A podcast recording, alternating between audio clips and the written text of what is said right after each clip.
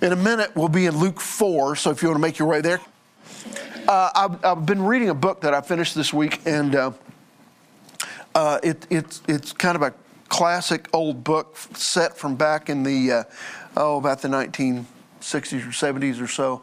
And um, it was interesting. There, there's uh, the children in this classroom can barely read. Most of them can't read uh, in this little school that's being studied in, uh, in South Carolina. But they all can quote nearly all of The Wizard of Oz. Now, I, I remember my story was I would go to school on Monday and everybody would be talking about the Wizard of Oz, and I had no idea what they were talking about because I was in church on Sunday night. You remember they always showed it on Sunday night. We were we were in church anytime the doors were open, and sometimes sometimes when the doors weren't open. But um, that's kind of how I grew up.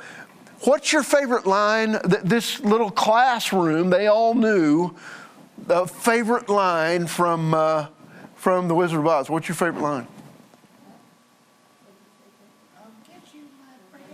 Oh, th- there you go. He can probably sing, uh, sing like a like a Munchkin back over there.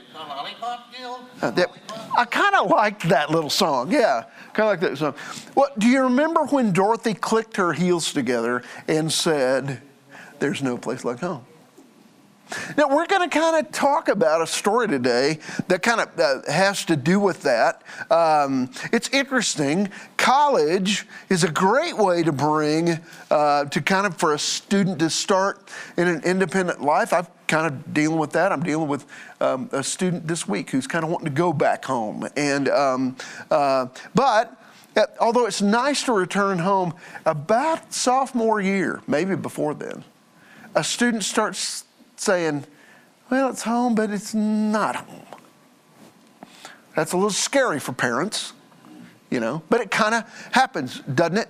Um, um, uh, there's a figurative sense. When, when I was living, when I was living in Eastern Kentucky, I remember coming back here where I grew up and going back to the church where I was serving in Kentucky and feeling imperceptibly, this feels more like home then home feels like home. Anybody relate to that? Um, and maybe you're transplanted into Oklahoma, um, or maybe you were gone for 10 plus years like I was and got to come back. So uh, the issue is here. I wonder what it was like for Jesus to return home. Now, um, when we're going to talk about home today, we're not going to talk about Bethlehem. He was born in Bethlehem, but he didn't really grow up in Bethlehem. Okay, we kind of studied that story a little bit over Christmas, right? Um, they were, um, uh, Joseph was warned by the angel that Herod was out to kill all the little baby boys, and uh, he got up in the middle of the night and, and they took off for Egypt, and they were there for a while. And when they came back, he had, you remember that dream? We were doing all these dream study. He had another dream, Joseph did, that said, Don't go back to Bethlehem, go to Nazareth, which is where he and Mary were from. And so they did, in the north instead of in the south. So that's where Jesus grew up, in a carpenter shop in Nazareth. That's why he's called, okay, I'm going to make somebody really mad right here. I'll look at my wife. He's not Jesus the Nazarene, he's Jesus of Nazareth. Okay, so uh, he's he, uh, John. It wasn't because he uh, knew Phineas Bresee, okay? It was because he was from Nazareth, all right? I, I, know I just made all you Nazarenes mad at me right just then, okay? So, uh, but you get my point. Um, Paul, John wasn't a Baptist because he went to First Baptist Church, okay? So we kind of get all that. Now, now, um, so let's read the scripture. He goes back. I'm going to give you a little bit of detail. Um, man, I read just a ream of stuff this week on this um, that I'll regurgitate a little bit of, but at the risk of being boring. But Steve Blair, can I get you to read? Go to Luke 4, and we're going to go to uh, verse 14, and he's going to be led uh, to go back to his home church. Can we say that? It was a synagogue. We'll talk about what a synagogue was. But uh, go to 14, read down through 17, Steve, if you don't mind. Jesus returned to Galilee in the power of the Spirit, and news about him spread through the whole countryside. He taught their synagogues, and everyone praised him. He went to Nazareth, where he had been brought up, and on the Sabbath day he went into the synagogue, as was his custom, and he stood up to read. The scroll of the prophet Isaiah was handed. Unrolling it, he found the place where it is written. Okay, so he goes back to his home synagogue. Now, the, the, um, uh, the tradition or the institution, that's probably a better word, of the synagogue, you don't read about in the Old Testament. There weren't synagogues in the Old Testament. The synagogue, insti- as an institution, um, um, began after the destruction of Jerusalem in 586, somewhere after that, maybe as much as two or three hundred years after that. But during the period between the Old Testament and the New Testament, the synagogue grew up as um, uh, kind of was raised up as Jewish people began to be dispersed all over the known world. Um, they needed a place to worship and meet together. And so the local, kind of the community meeting place, uh, be, uh, kind of sprung up the synagogue. And, and um, synagogue worship was very different from temple worship because temple worship was big and elaborate and involved sacrifice and all that kind of stuff. Synagogue worship was more meditative, contemplative. Uh, it involved reading of several different passages of Scripture, which we'll look at evidence of today. And then the, typically there would be a teaching or a homily on some of that. They would recite the Psalms, maybe sing a little bit together. Uh, they would pray together. Uh, in fact, there's some evidence that they prayed non-prescribed prayers in the synagogue between the uh, by the time Jesus got here. Isn't that interesting? That that the, the prayer that we prayed together, um, kind of that idea of public prayer that's not a prescribed prayer, was practiced in Jesus' home synagogue. Uh, that, so it's part of his life. So, um, um, so he goes to his home synagogue and he's led there. Now, notice here, as we begin that passage that Steve read a bit ago, Jesus returned to Galilee. So he goes back north. He's been south. He was baptized there. He was led in the wilderness to be tempted by the devil. Okay, uh, we'll look about. In fact, uh, Rhonda, can I get you to read 322? Estella, welcome home. Can I get you to read 4 1? Sure. In just a minute, okay? Uh, listen to this. You're going to find common language here. So 322. And the Holy Spirit descended on him in bodily form like a dove. And the voice from heaven said, You are my beloved Son. With you I am well pleased. So we see the evidence of the Holy Spirit there, okay? Uh, in, in a physical form. The Holy Spirit doesn't have a body. He, he, in a physical form, um, kind of the idea was you all need to know, and this was Jesus being baptized, you all need to know that the Spirit is on him. Okay, just kind of stick with that thought. And then Estella, read 4 1. Jesus, full of the Holy Spirit, returned from the Jordan and was led by the Spirit in the desert. Full of the Holy Spirit. Paul, we heard you talk a couple weeks ago about your this new experience you had as a young preacher. Filled with the Holy Spirit. He was led by the Holy Spirit. You catch that?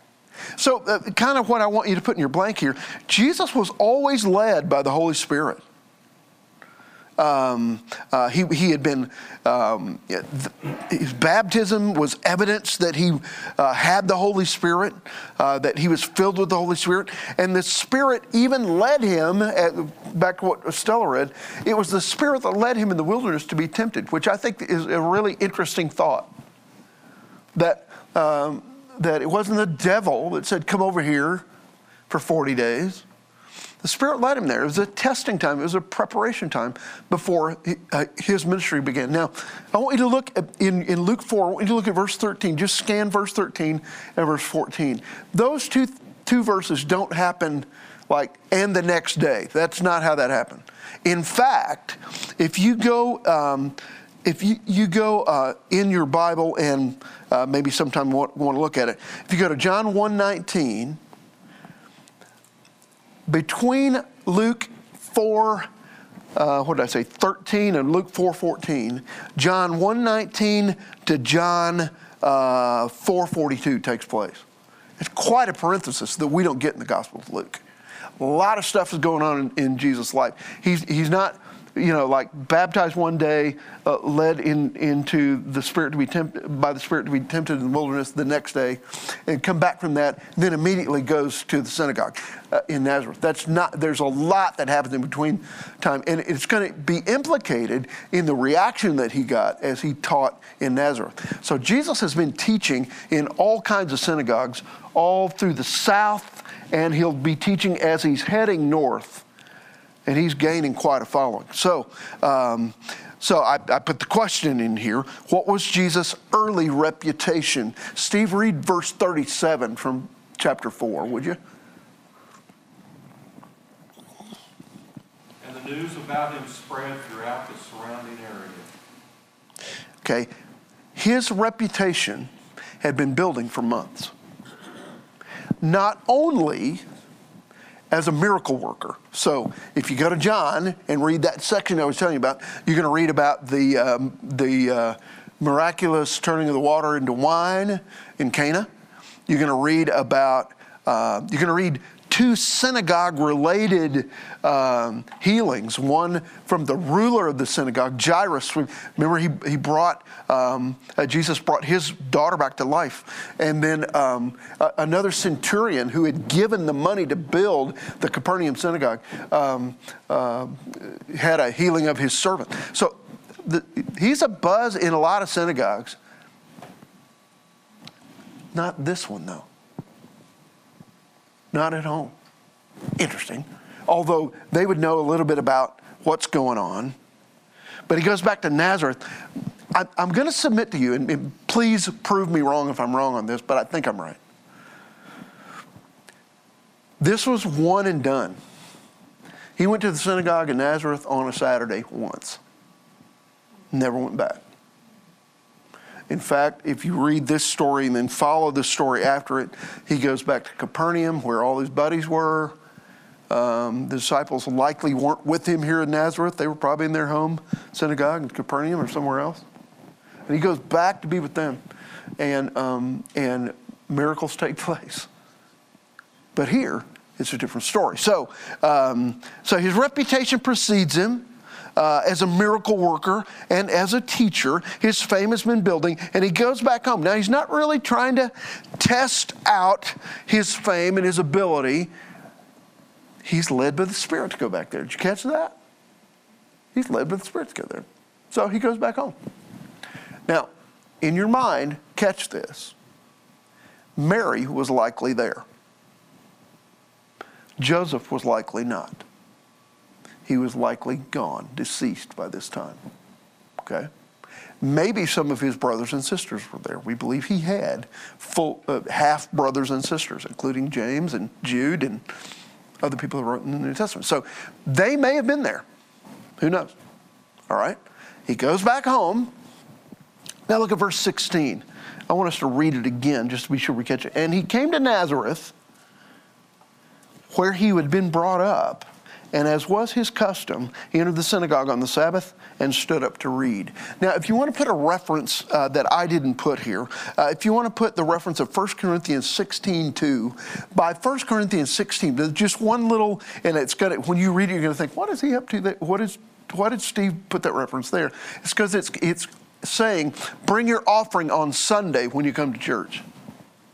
So, sometime between this and after, after the resurrection and sometime before 1 Corinthians 16, which was pretty early uh, in the first century, Christians began to worship on Sunday.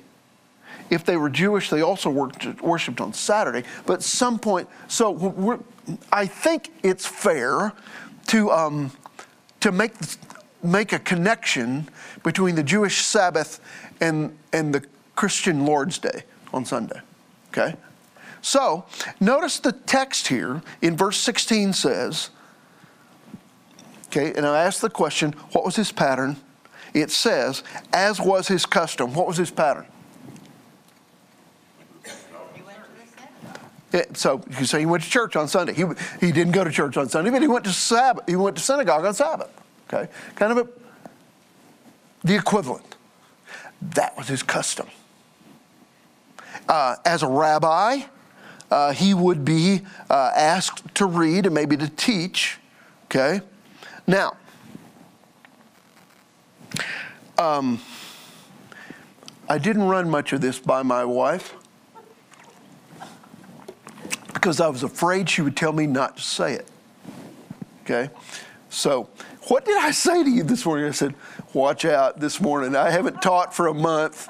I'm going to bring the heat today. Okay, so um, I, I need somebody to read Hebrews 10, verse 24 and 25. Okay? And then I'm going to I'm going to try to comment here without getting myself in an incredible amount of trouble. His pattern, his custom was to be in the synagogue every weekend. Okay? He was there always on the Sabbath. All right? Catch it? Okay? Somebody got Hebrews 10, verse 24 and 25? And let us consider how to stimulate one another to love and good deeds, not forsaking our own assembling together, as is the habit of some, but encouraging one another, and all the more as you see the day drawing near. How do we live out Hebrews 10, 24, and 25 in a COVID world? I don't pretend to have the answer. I, I really don't. I, I've talked to all kinds of people about this. I don't pretend to have the answer. But let me give you some statistics. This is the stuff I didn't run by Rhonda. This is the Barna Group is beginning to research, the Pew Research Group is beginning to research, okay, what are people doing and what are they to do when this is all over? Now, did you hear what I just said? When this is all over, I got to continue to say that. Mark, you work at OU Medical Center. I'm to tell you, one of these days this is to all be over. I may wear a mask the rest of my life, but one of these days this is to be over. Okay? I may never get on an airplane again without putting a mask on. That probably would just be smart. Do you realize I, I, shocked my nurse wife this week. Do you realize there's been literally no influenza this year? It's like COVID ate up the influenza. No, that's not exactly what happened. What happened is you're washing your hands a lot and wearing a mask. Isn't that interesting? You look at the statistics for influenza in the US this year, and it's nearly nil. And I took that stupid shot for nothing. Okay, no, never mind. My shoulder is still sore. I'm a little miffed about that, but okay. Uh, so, uh, by the way, I got my first COVID shot at, at a little Methodist church in Chickasha, and it was like a machine. I mean, I've never seen anything more organized in my life. I was so encouraged by that. I'm thinking, what a country we live in. I just love it. So, so here's the deal. So, Barna Research Group is saying this. Um, um, 50% of us, if we're only attending online, 50% of us are attending our own church online. About 34% of us are doing what might be called digital church hopping. Now, I didn't make that up. That was in the research, okay? They called it, they are digitally church hopping, 34%. So a third, a, a full third of people who previously went to church are now church hopping during COVID. I think that's interesting, okay? I'm gonna guess. I'm looking for the best show. You know, it's like, okay, this one isn't that cool. I'm gonna go to that one. Hopefully not, but a full third of Christians who were going to church before COVID are digitally church hopping. You probably have. Uh, I have done some. Just I'm trying to keep up with what's going on in Michigan. Okay. One third, 32 percent, say they've done neither. Haven't come live. Haven't dialed up my church. And haven't dialed up somebody else's church either. 32 percent. That's nearly a third. Uh, does that, if I had hair, it would be standing up? It should? Okay? You know, I get it. I, I talked to some people and said, Have you been joining us? No, I don't do the online thing. I, I get that. But they don't feel comfortable coming either. And this is, by the way, all of these statistics are from, and I'm not sure what to think about this term. All these statistics are uh, from the, the people polled were what are known as practicing Christians. Practicing Christians. 32% have literally dropped out. Now, there is hope that that group will come back when it's safe to come back. I sure hope so. Uh, the church asked me early on, would you go online? Because we've got to have some options for Sunday school. I did that from my kitchen. You remember that for a while? Did it from my kitchen. Uh, and then we, then they said to me, you know, we want to try to put our toe in the water to come back in the building. And so I was the guinea pig, one of the guinea pigs again. And, and here we were, and we'd have a few here and, and yet a few online. And I get that. What I want to tell you is one of these days, this is all going to be over. But I also want to say, I want to encourage you, whether you're in the room or online, what are you going to do when this is all over? Jesus' pattern was meeting with people of faith on Saturday when the people when people of faith met at the synagogue. Paul's pattern, I put Acts uh, uh, 17 uh, as a reference in there. Paul's pattern is he was in the synagogue, reasoning with people, sharing his faith. What's your pattern? Um, I, I think it's just interesting. And what am I going to do about that? So, moving on, verse 17 is what I would call a holy setup. It was just a setup. I, I work with a, uh, a very faithful person.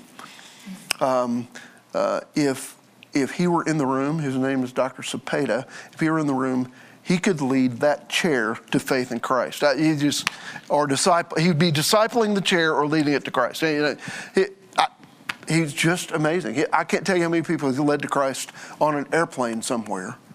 He's, he's a Mexican national who, who runs our international, uh, uh he's kind of the, the uh, director emeritus of our uh, um, international studies program. And um, uh, he talks all the time about divine appointments. This was a divine appointment. By the way, for people of faith, they kind of have more of those divine appointments than those, those who don't have them because they're looking for them all the time. You know, I, I, I, can honestly say that in the last month, I've had a few of these, and it was like, hmm, I think that's what Dr. Cepeda is talking about. You know, I'd ask a question of a person who's serving me at a restaurant or, or uh, maybe a person at the bank or, you know, whatever, and get into a, a good conversation. But, okay, so this was a setup. What happens in verse 17 that would make me call that a setup? He, he, he's there. A rabbi would be asked to read. But he's handed Isaiah, Isaiah's scroll, which, by the way, from nearly the beginning to nearly the ending, certainly in chapter 53, talks about him. Certainly 61, which is where he's going to turn to, which might have been the prescribed reading for the day. If that was the case, then it really was a setup. I, I just find this incredible. So, so they have found uh, ancient scrolls of the prophet Isaiah. They're about 24 feet long. Okay? 10 inches wide, about 24 feet long. Isn't that interesting? So he hands it to him opened, I think, and it's at least somewhere. Uh, uh, some commentators believe he also read from 58, but all of it right in through there is about him. And so he goes to 61 and he reads verse 1 and 2 from Isaiah 61. Uh, this is just a setup. Don't you think, Brad? Were the scrolls written backwards the same way modern Hebrew is? I assume so, yes. Okay. Yeah. I, not, I, I'm not a technical expert on that, but I assume so, yes. Okay, so, and by the way, uh, what you got to catch here uh, according to some pretty uh, smart people, Jesus didn't stand up and say, I'll read. None of that's going on. He wouldn't have pressed himself into this. He was recognized. He had, like I said, he had a little bit of a reputation. He was recognized for uh, um, being a rabbi. And so, what would you like to read? There were probably five readings for the day. He was the fifth, likely. And after the fifth, there was a talk or a homily, or somebody would teach, and then they'd probably ask questions. So he was in that critical, kind of pivotal moment, and it was an absolute divine setup that he was handed the scroll of Isaiah. And he reads verse 1 and 2. Cindy, can I prevail on you to read, to go to verse 18 and read 18 down through 22? This is from the New NIV. Okay? The Spirit of the Lord is on me, because he has anointed me to proclaim good news to the poor. He has sent me to proclaim freedom for the prisoners and recovery of sight to the blind, to set the oppressed free, to proclaim the year of the Lord's favor. Jesus was anointed. Now, I put a reference there to 1 Samuel 16. Remember when David was anointed? How was he anointed as king? You remember that? Brought in from the field. Yeah. That one of eight brought in from the fields, the, the runt of the litter, the, the, the last one. Uh, inter- Jesse's an interesting story too, isn't he? His daddy. But he calls him in from the field. Samuel says, Get my horn. And he's not going to play a tune, he's got oil in it. And he literally pours it over the kid's head. To where, it, I mean, literally, the, the image there is it would run down on his head, on to his beard, dripping off his chin. And that was the idea of the anointing of a person for service. And David would talk the rest of his life about, I have been anointed. He was anointed as king. Jesus had an anointing on him as well. Uh, different kind of anointing. As king, as prophet, as priest as well. He was anointed. It was clear when he spoke. And he is proclaiming some things here in the next couple of verses out of his understanding and uh, uh, recognition of himself in Isaiah 61. And all of these are going to have both, and here's what to put in your blank they're both going to have both a physical and a spiritual meaning. There'll be a healing that's being promised that is both physical and spiritual. All right? So let, us let's, let's look back at it a minute here and, and make sure we understand that. So in my Bible, these words are in red, verse 18. The Spirit of the Lord is upon me because he anointed me, there we go, to preach the gospel to the poor. Okay? Isn't there a way in which there's a spiritual poverty as well as a uh, physical poverty? Okay. Um, he sent me to proclaim release to the captives. So that's not just talking about people who are enslaved, literally. It is talking about um, those who are, um, Marty's been talking about it in his current series, those who are enslaved to something. Okay, um, kind of a spiritual slavery. Recovery of sight to the blind. Um, you know, Joe South sang it back in the 60s. There's none so blind as he who will not see. There's a spiritual blindness as well as a physical blindness, okay? To set free those who are oppressed. There again, it's talking about slavery and oppression. And to proclaim the favorable year, year of the Lord. So um, uh, there's this physical and spiritual um, healing that's coming. And verse 19 is probably a fairly oblique reference, no, maybe not oblique reference, to Leviticus 25, to the year of Jubilee. So the idea in Jewish life and Jewish law is uh, for uh, after seven years. All right, after seven years, every seven years, they would rest the land. After seven sevens of years, slaves are set free debts were canceled. So every 50th year, slaves were set free, debts were canceled. Can you imagine the attitude in the nation on that year? It was sheer joy. Cindy? Something else that happens then is when people were in debt, sometimes had to sell their lands or, you know, but the idea was that in the Jubilee year, Got it back. inheritance went back to Yeah.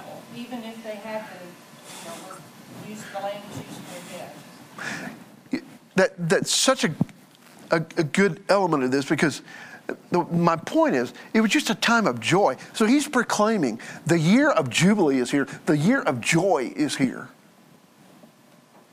And then in verse 20 it was a very dramatic moment. This was what i would call um, a pin drop moment he rolls the scroll back up Brad, whether it was written backwards or forwards, he rolled it back up, all 24 feet of it or whatever, handed it back to the steward, to, to the uh, person who was in charge of that particular Nazareth synagogue. It's like everybody's waiting to hear what he's going to say next. You know what I mean by a pin drop moment? Had a conversation with a person la- lately who uh, walked into my office and obviously looked like the cat that ate the canary. You know, that, that deal's like, what? And they'd set an appointment with me under false pretenses and just grinning, big as Dallas, and pulls her little mask down and says, uh, We're pregnant.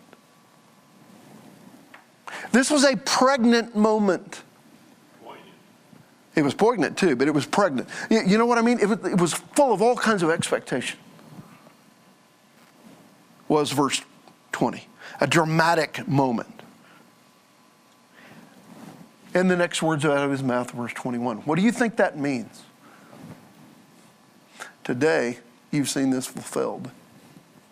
What do you think it means?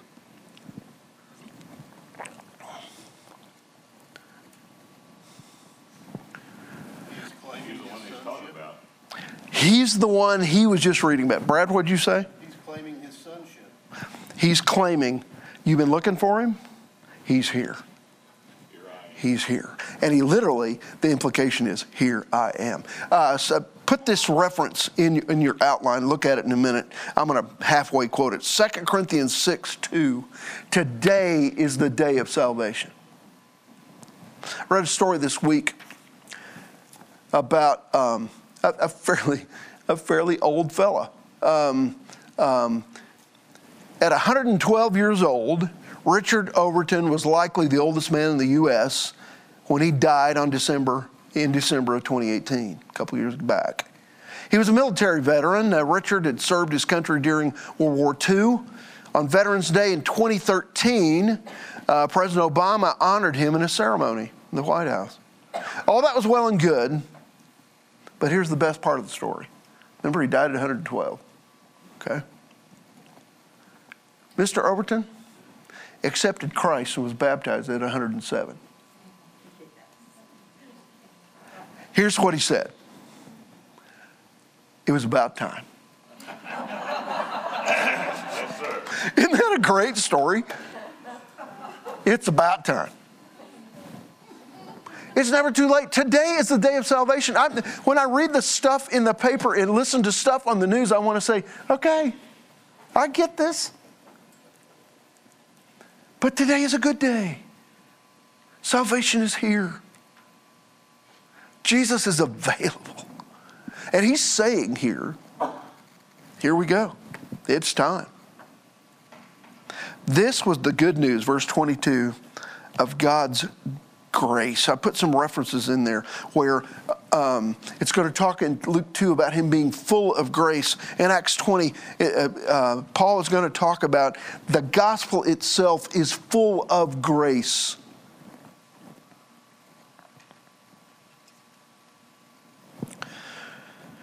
But it would be his last visit to the synagogue in Nazareth, as far as I know.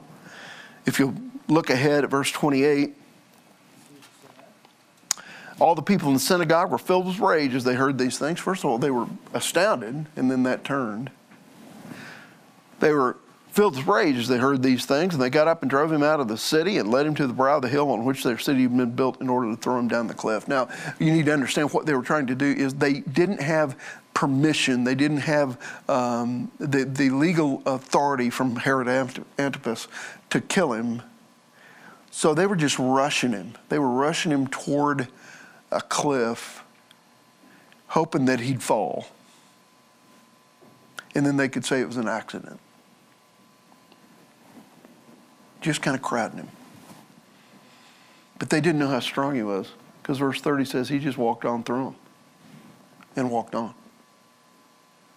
and went to Capernaum and went beyond there and changed history and changed your life. They weren't filled with grace, but he was. Now, let me say this.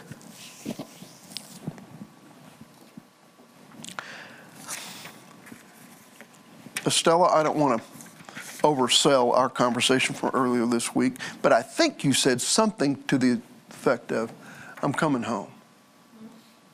Didn't you, kind of? Yeah. You may have used those words. At least I know a few weeks ago when you came, you said, I'm coming home. Um, you realize that, um, Is where the heart is, and if the heart is not involved, you're not home. And that's what it's gonna take for people to turn. Their hearts are gonna have to be turned. It doesn't make any difference where you worship, as long as God and Jesus is in your heart. what I'm going to say to you is this the only way you can truly find your way home is by following Him. You can follow Jesus there. You can look at the North Star and do all that if you want to, but He has become my North Star. And the only way you'll find yourself truly home, Stella, I think it's consistent with what you just said, is by following Him there. It's an adventure. That's an amazing adventure. Jesus says to them, He says to you, He's saying to you folks online that I'd love to see, why don't you just come home? Why don't you just come home? You know? I'm going to pray that you will deal with that a little bit in the coming days of what Jesus means when He is asking you to come home. Um, Rhonda and I used to sing a little little gospel song from way back in the hymn book days called "Softly and Tenderly." Calling, O sinner, come home. Couldn't be more direct, could it? I'm going to make. Um, uh, you just need to turn the page for next week and go to Luke five. We're going to continue to look at His call and what His call is to you. But today, He's calling you to come home. God bless you. Thanks for hanging out with me here today. I'll see you in church from a distance, hopefully, and uh, we'll see you next week.